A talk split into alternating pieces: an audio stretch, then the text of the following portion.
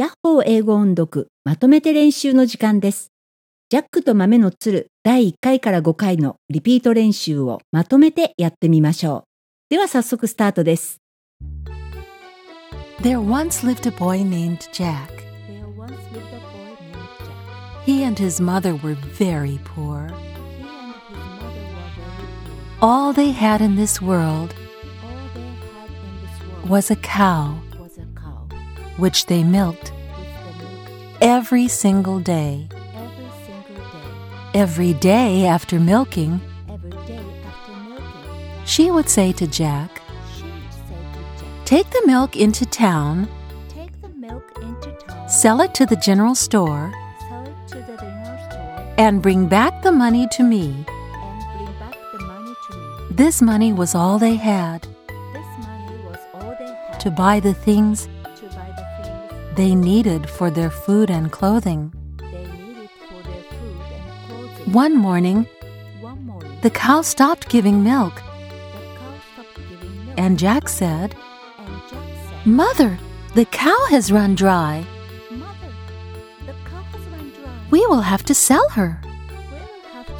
Then sell her and bring home the money.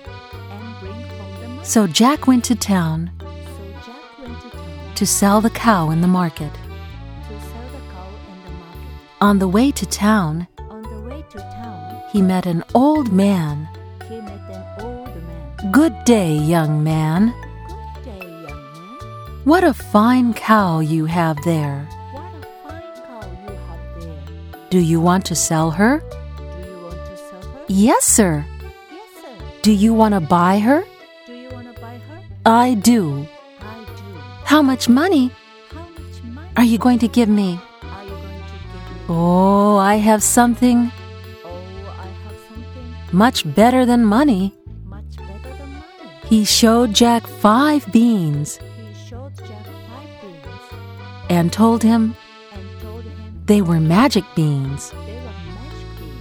At first, Jack did not want to trade the cow, but then the old man told him but then the old man told him that the beans would grow very big that the beans would grow very big in one day in one day and bring a lot of money. and bring a lot of money. So Jack agreed.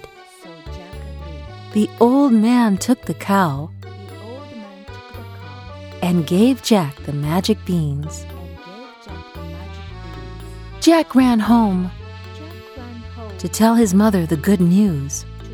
mother. Mother, mother, look what I got for our cow. You are a good boy, Jack. Now give me the money. Jack showed her the beans, and his poor mother became very angry. She went to get a paddle to punish him. Mother, but they are magic beans. But his mother would not listen to him. She spanked him, threw the beans out of the window, and sent Jack to bed without supper.